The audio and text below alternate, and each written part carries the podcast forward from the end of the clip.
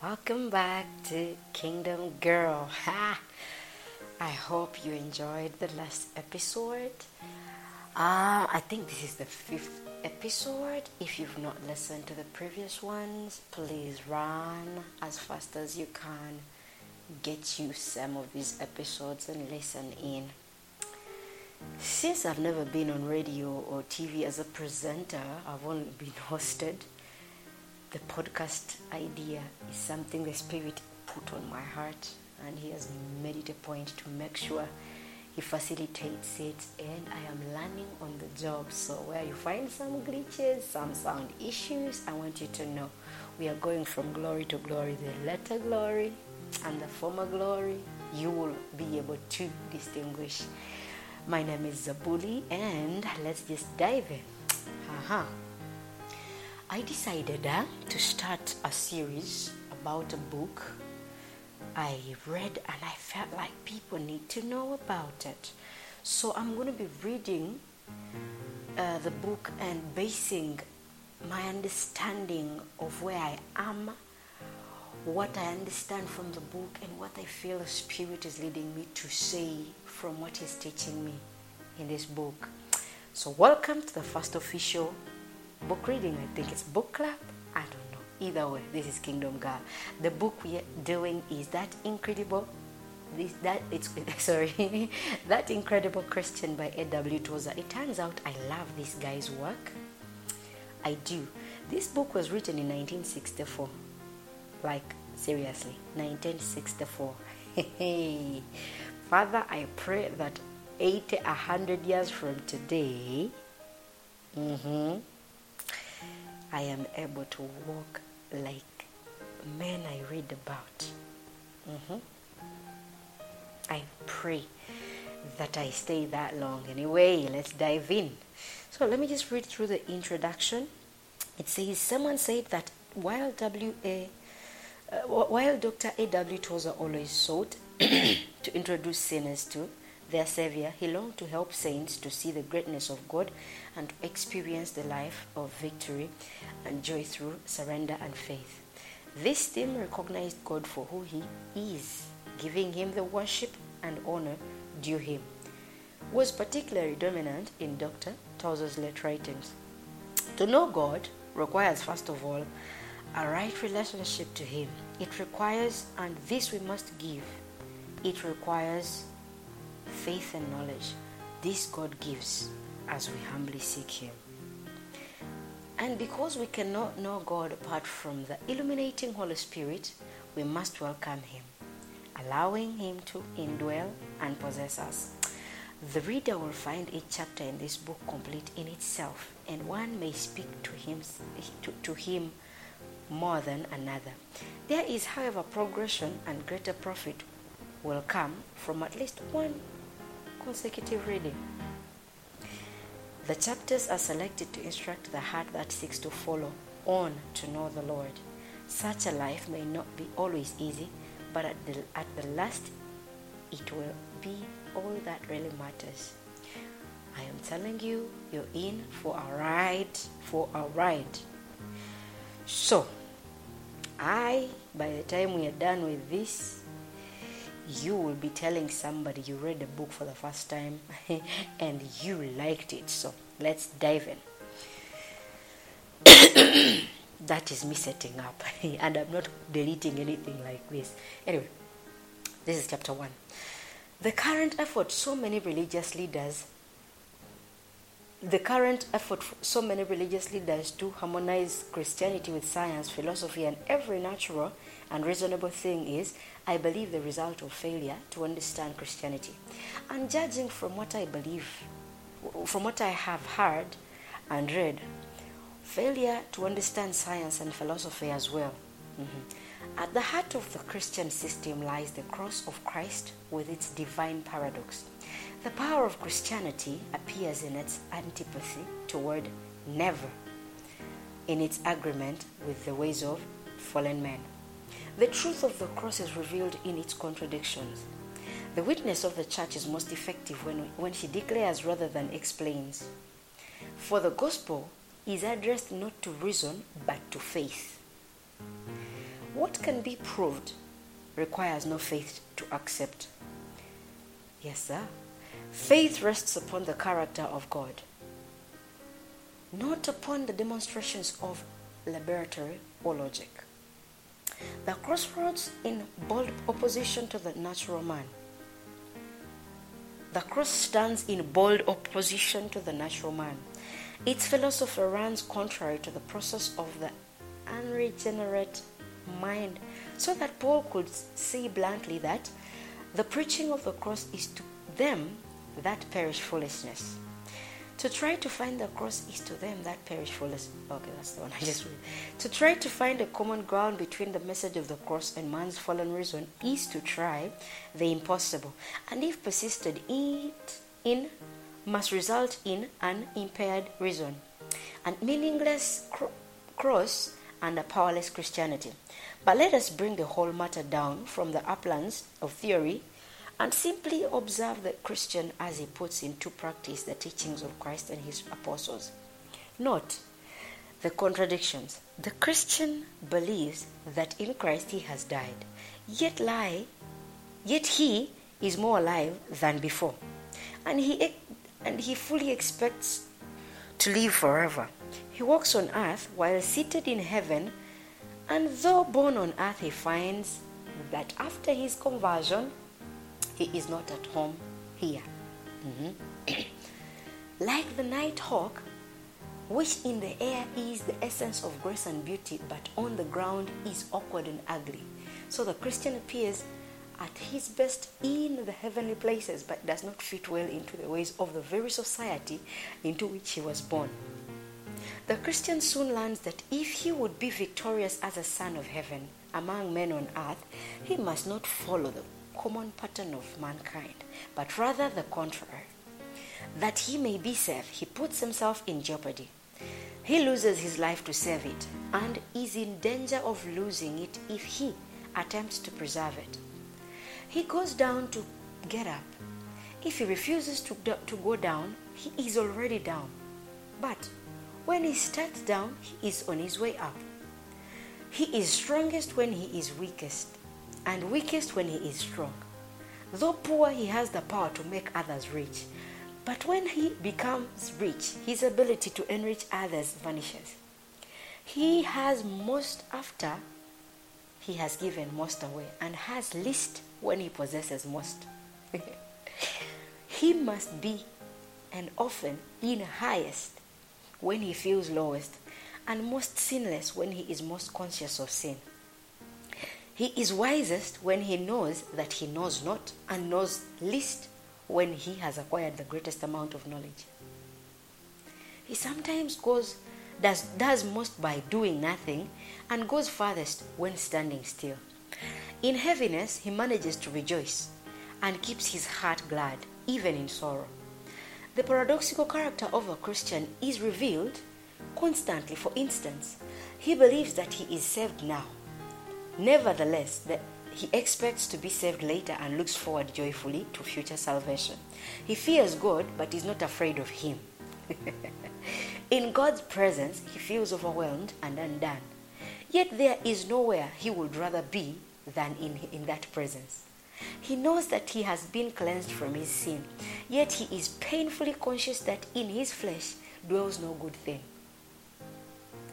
He loves supremely, supremely one whom he has never seen, and though himself poor and lowly, he talks familiarly with one who is King of all kings and Lord of all lords, and is aware of no incongruity in so doing.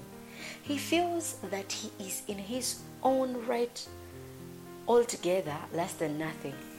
Yet he believes without question that he is the apple of God's eye and that for him the eternal Son become, became flesh and died on the cross of shame. The Christian is a citizen of heaven, and to that sacred citizenship he acknowledges first allegiance. Yet he may love his earthly country with that intensity of devotion that caused John Knox to pray, Oh God, give me Scotland or I die. He cheerfully expects before long to enter that bright world above, but he is in, in no hurry to leave this world and is quite willing to await the summons of his heavenly Father. And he is unable to understand why the critical unbeliever should condemn him for this. It all seems so natural and right in the circumstances that he sees nothing inconsistent about, inconsistent about it. The cross carrying Christian, furthermore, is both a confirmed pessimist and an optimist the like of which is to be found nowhere else on earth. When he looks at the cross, he is a pessimist, for he knows that the same judgment that fell on the Lord of glory condemns in that one act all nature and all the world of men. He rejects every human hope out of Christ because he knows that man's noblest effort is only dust building on dust. Yet he is calmly, restfully optimistic. If the cross condemns the world, the resurrection of Christ guarantees the ultimate triumph of God throughout the universe. Through Christ, all will be well at last, and the Christian awaits the consummation. Incredible Christian. That is the end of chapter 1. I tell you, I, I'm reading it again because I read it already. Excuse me. and I feel like these are words I could read every day. Like, Christianity seems like a confusing way of life. What is seen as wrong in one chapter is seen as right in the other. It doesn't necessarily one thing mean that one thing is wrong or the other is right it just means where the one truth ends is where the next truth starts. Yes. So when you, when you when you talk about life, like I fear God, but I'm not afraid of Him. That doesn't make sense to a man who is not of the Spirit of God. But I'm, it makes sense to me. Like I love God and I fear Him. But that love He has for me, the love I have for Him, doesn't allow me to be afraid of him. But then again, I fear him. That's one of the lines that stand out for me. I mean, like, imagine a life where you you walk in and out at the same time and it makes sense at the same time. I'll tell you an example. Sometimes I'll be having a conversation with a friend of mine and we're talking about these deep things about the spirit realm and God and the goodness of God. We are testifying to each other. We are basically uh, fellowshipping together. And at the same time, the Spirit of God is fellowshipping with me, away from what my friend is saying, but in the same moment. Does that even make sense? because that's what exactly I'm trying to talk about. And this is going to be a beautiful journey, I promise you. Because if you if you read through uh, lines like, um, let, let me just see some of the things that stand out for me. Um, to try to find a common ground between the messages of the cross and man's fallen reason is to try to to try the impossible. And if persisted, in, it, it, in, it must result in an impaired season, a meaningless cross, and a powerless Christianity. But let us bring the whole matter down from the uplands of theory and simply observe the true Christian as he puts into practice the teachings of Christ and his uh, apostles. These are the contradictions I read to you earlier, right? And I'm telling you, salvation was not called to, te- to be tested in the laboratory of your thoughts and ideas. But when you really closely walk close to God, the laboratory that tests the truth of what salvation is, the Word of God, in conjunction or in agreement with the laboratory of life you're living. I tell you the truth. This is beautiful, right? I can add to this or take away from it, but I feel like I will be robbing you of an opportunity to understand a lot of things that are this. I mean, this is 1961 four, and men of God like A.W. Tozer were already putting. The, I mean, these are the same truths that are still here today. If you care enough to know where we come from, why? And I'm, I'm not talking about the Bible. I'm talking about after the Bible came out, the people who lived before us, the generals who walked the life that we aspire to live according to you know. And I wanted to go ahead and read chapter 2. They are short, they are short. I am not even going to do a lot of explaining. But you know, you can always get back to me and tell me what you think. So, this is chapter 2. It's called Time Cannot Help Us. Hmm? Are you ready? Are you ready? Because I'll, I'll, be reading as many chapters as possible. At least I'll be taking 30 minutes of your time. That way, we can read this book as fast as possible. Let's go. Chapter 2. Sin has done frightful things to us, and its effect upon us is all the more deadly because we were born in it and are scarcely aware of what is happening to us. Mm-hmm. I agree with that. One thing sin has done to us is to confuse our values so that we can only, with difficulty, distinguish a friend from a foe or tell for certain what is and what is not good for us. Mm-hmm. Let's go together. Today I'm going to be talking in between when I, what I read. That way I don't lose my th- train of thoughts. Uh, the book goes on to say, We walk in a world of shadows where real things appear unreal and things of no consequence are sought after as eagerly as if they as if they were made of the very gold that paves the streets of the city of God. Oh, Lord have mercy. Our ideas rarely accord with things as they are. Mm-hmm. Work with me here. But are distorted by a kind of moral astigmatism that throws everything out of focus. Through a multitude of errors, our total philosophy is out of line. Somewhat as our mathematics would be hard we learned the multiplication table wrongly and not being able of our mistake. And we are not rather aware of our mistake, sorry. Our false concept to which we cling tenaciously is time. Oh boy, I'm about to destroy what you think about time by this man's work. This man had the Spirit of God. Let's go. Let's read. Let's go ahead. Just bear with me. I'm excited about what I'm, I'm reading for you, you know we think of it as being a sort of viscid substance flowing onward like a sluggish river, bearing upon uh, its bosom nations and empires and civilizations and men. We visualize this sticky stream as an entity and ourselves as helplessly stuck in it for as long as our earthly lives endure. Mm, mm, mm. That is sad. Again, by a simple shift in our thinking, we picture time as a revealer of the shape of things to come. Stay with me. As when we say, time will, will tell, or we imagine it a benign physician and comfort ourselves with the thought that time is a great healer. All this is so much a part of us that it will be too much to expect that the habitat of referring everything to time could ever be broken. Are you still with me? Because it's about to be more fun. Mm-hmm. Let's go. Yet we may guard against the harm that such thinking carries with it. Mm-hmm. The most harmful mistake we make concerning time is that it has somehow a mysterious power to perfect human nature. We say of a foolish young man, time will make him wiser. Mm-mm.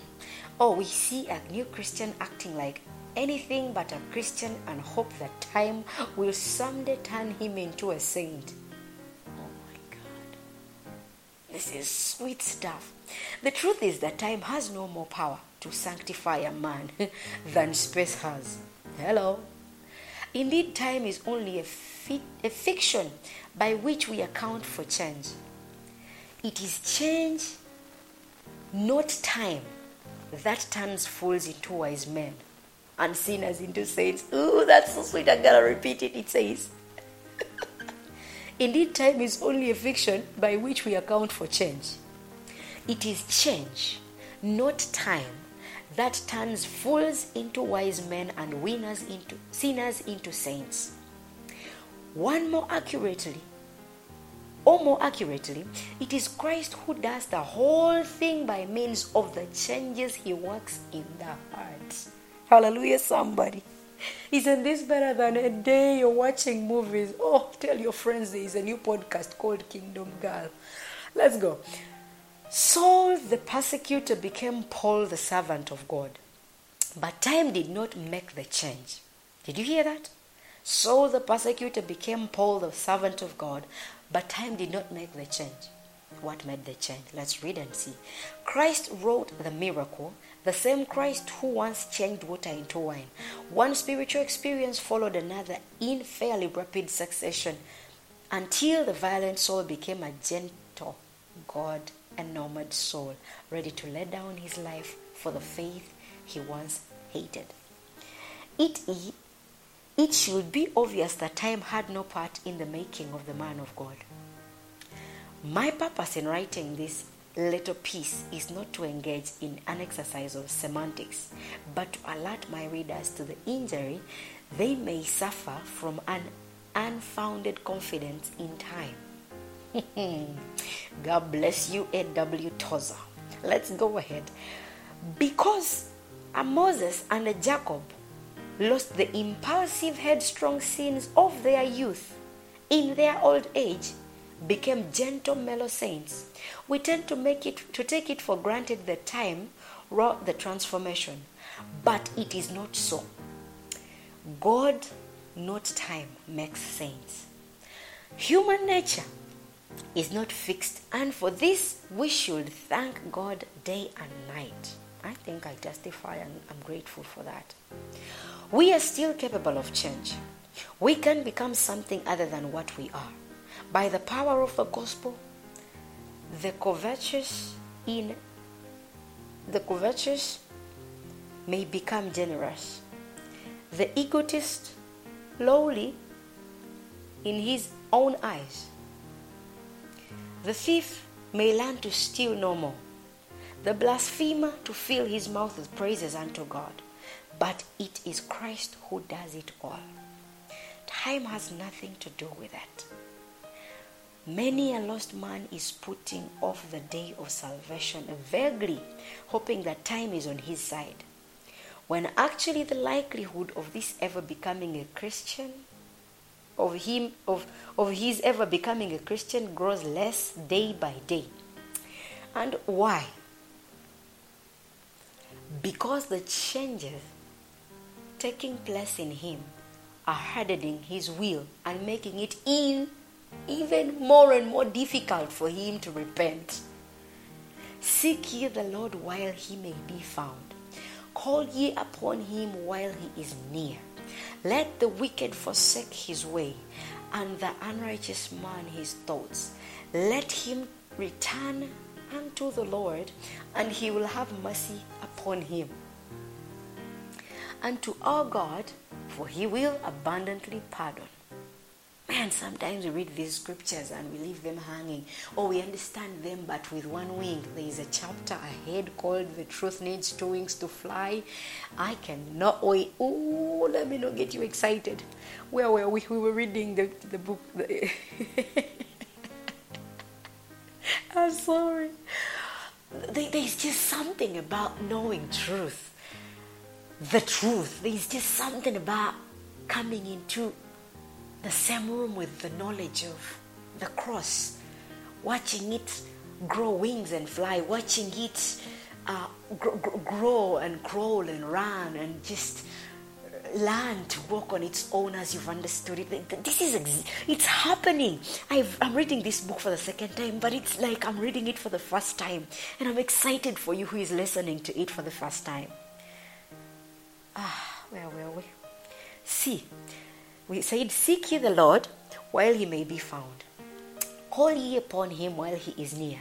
Let the wicked forsake his way, and the unrighteous man in his thoughts unrighteous man his thoughts. Let him return unto the Lord, and he will have mercy upon him, and to our God, for he will abundantly pardon. See, the change words in this text are seek, call, forsake, return.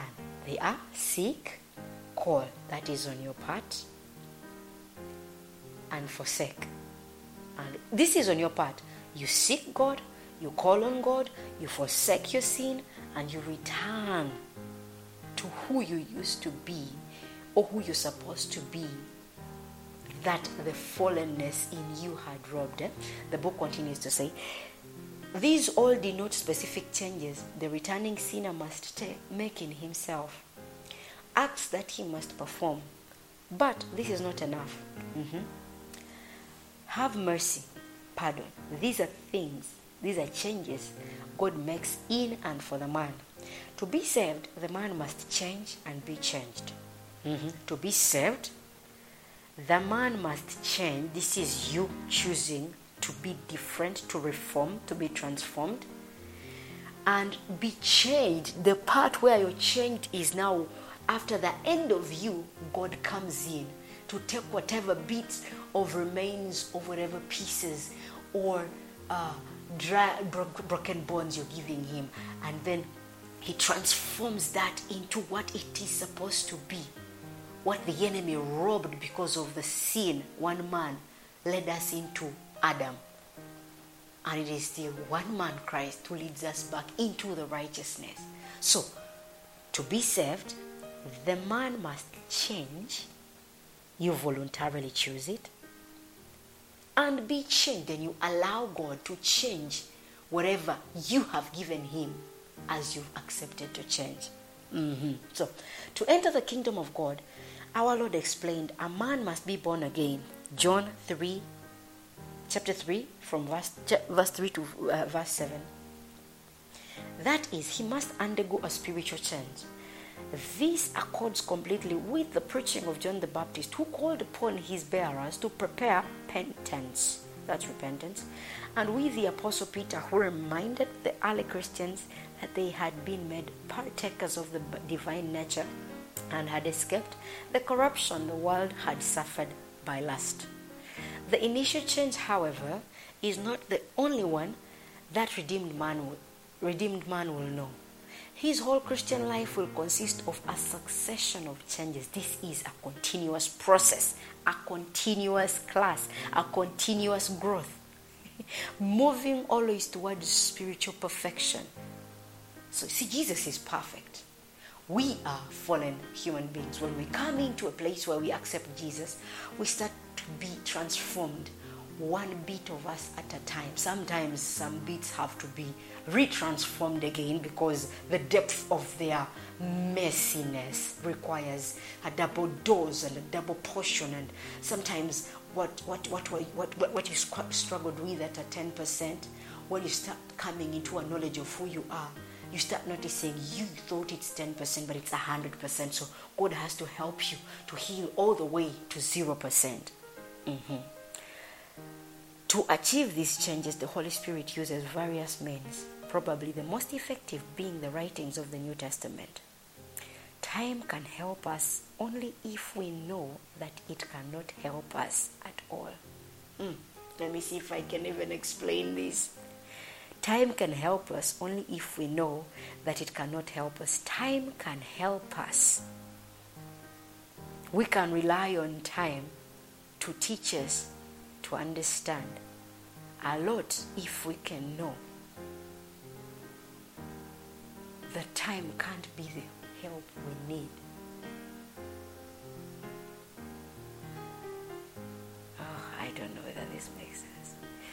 Time can help us only if we know that it cannot help us at all. It is change we need. And only God can change us from worse to better. Guess what? I'm up for my 30 minutes. I told you I'm not going to keep you long. But by the time we are done with this book called The Incredible Christian, some of you are going to be graduating for the first time. You have had a moment to read a book or at least sit under someone reading it.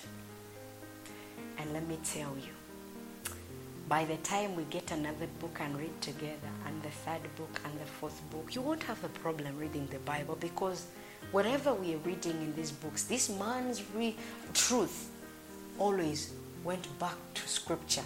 He had opinions and his own revelations, but all of them went back to be supported by scripture. That's why I love his writing. And I, I know there is many uh, uh, uh, writers today and authors, but I find a fresh understanding about what A.W. Tozer really understood about God about scripture, about holiness, about the Holy Spirit. Oh boy, he loved the Holy Spirit. And I think that's why I'm introducing him to the people listening to this podcast.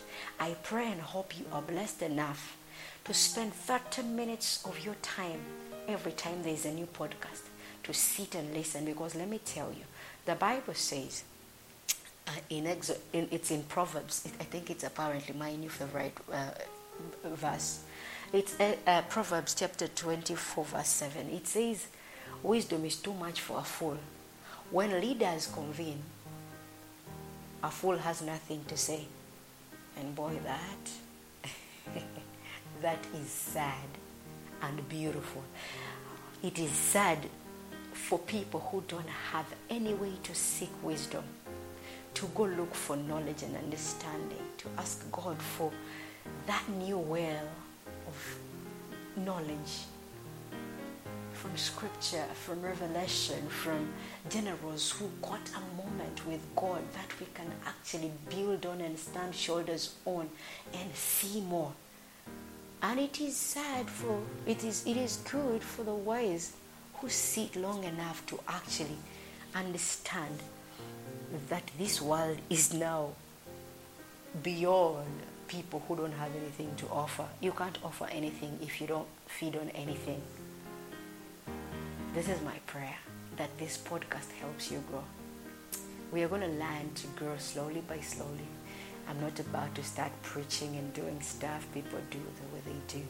I just want people who love to know about the kingdom of the glorious Lord. People who will sit at the feet of teachers who can help you get ahead. Well, my prayer is you understand that from a book like The Incredible Christian, you get to think about a lot of things. Like, seriously. This can't just be a ride for you to sit and listen to some girl somewhere in some country speaking. It's got to be more. You gotta want more from God because I don't do this because there is so much more people out here who are gonna clap at uh, when, when, I, when I'm done doing this. I'm not doing uh, practically. There's rain outside. It is apparently five in the morning, coming to six in the morning, and I'm still up reading this to you because I know there's very many options out there of what looks like the truth. But the Spirit of the Lord didn't, didn't guide you into this space by mistake. I pray you can stay and ground yourself in the truth. But most of all, go back home into your room too. Find a way of absorbing this truth and walking in it. Make sure you demand of God a portion of Himself for your own sake.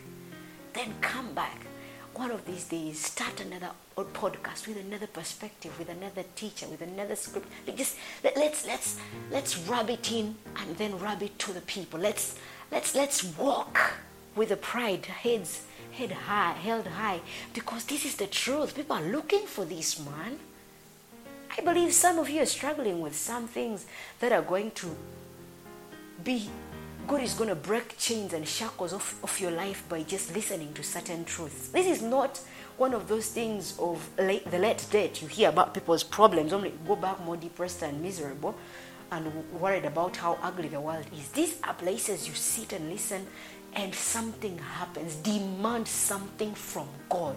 I do that. That's why I'm able to come back here with so much enthusiasm because it is working for me. And when something is working for you, you market it. Not because it is good, but because it has been testif- you, you testify to it.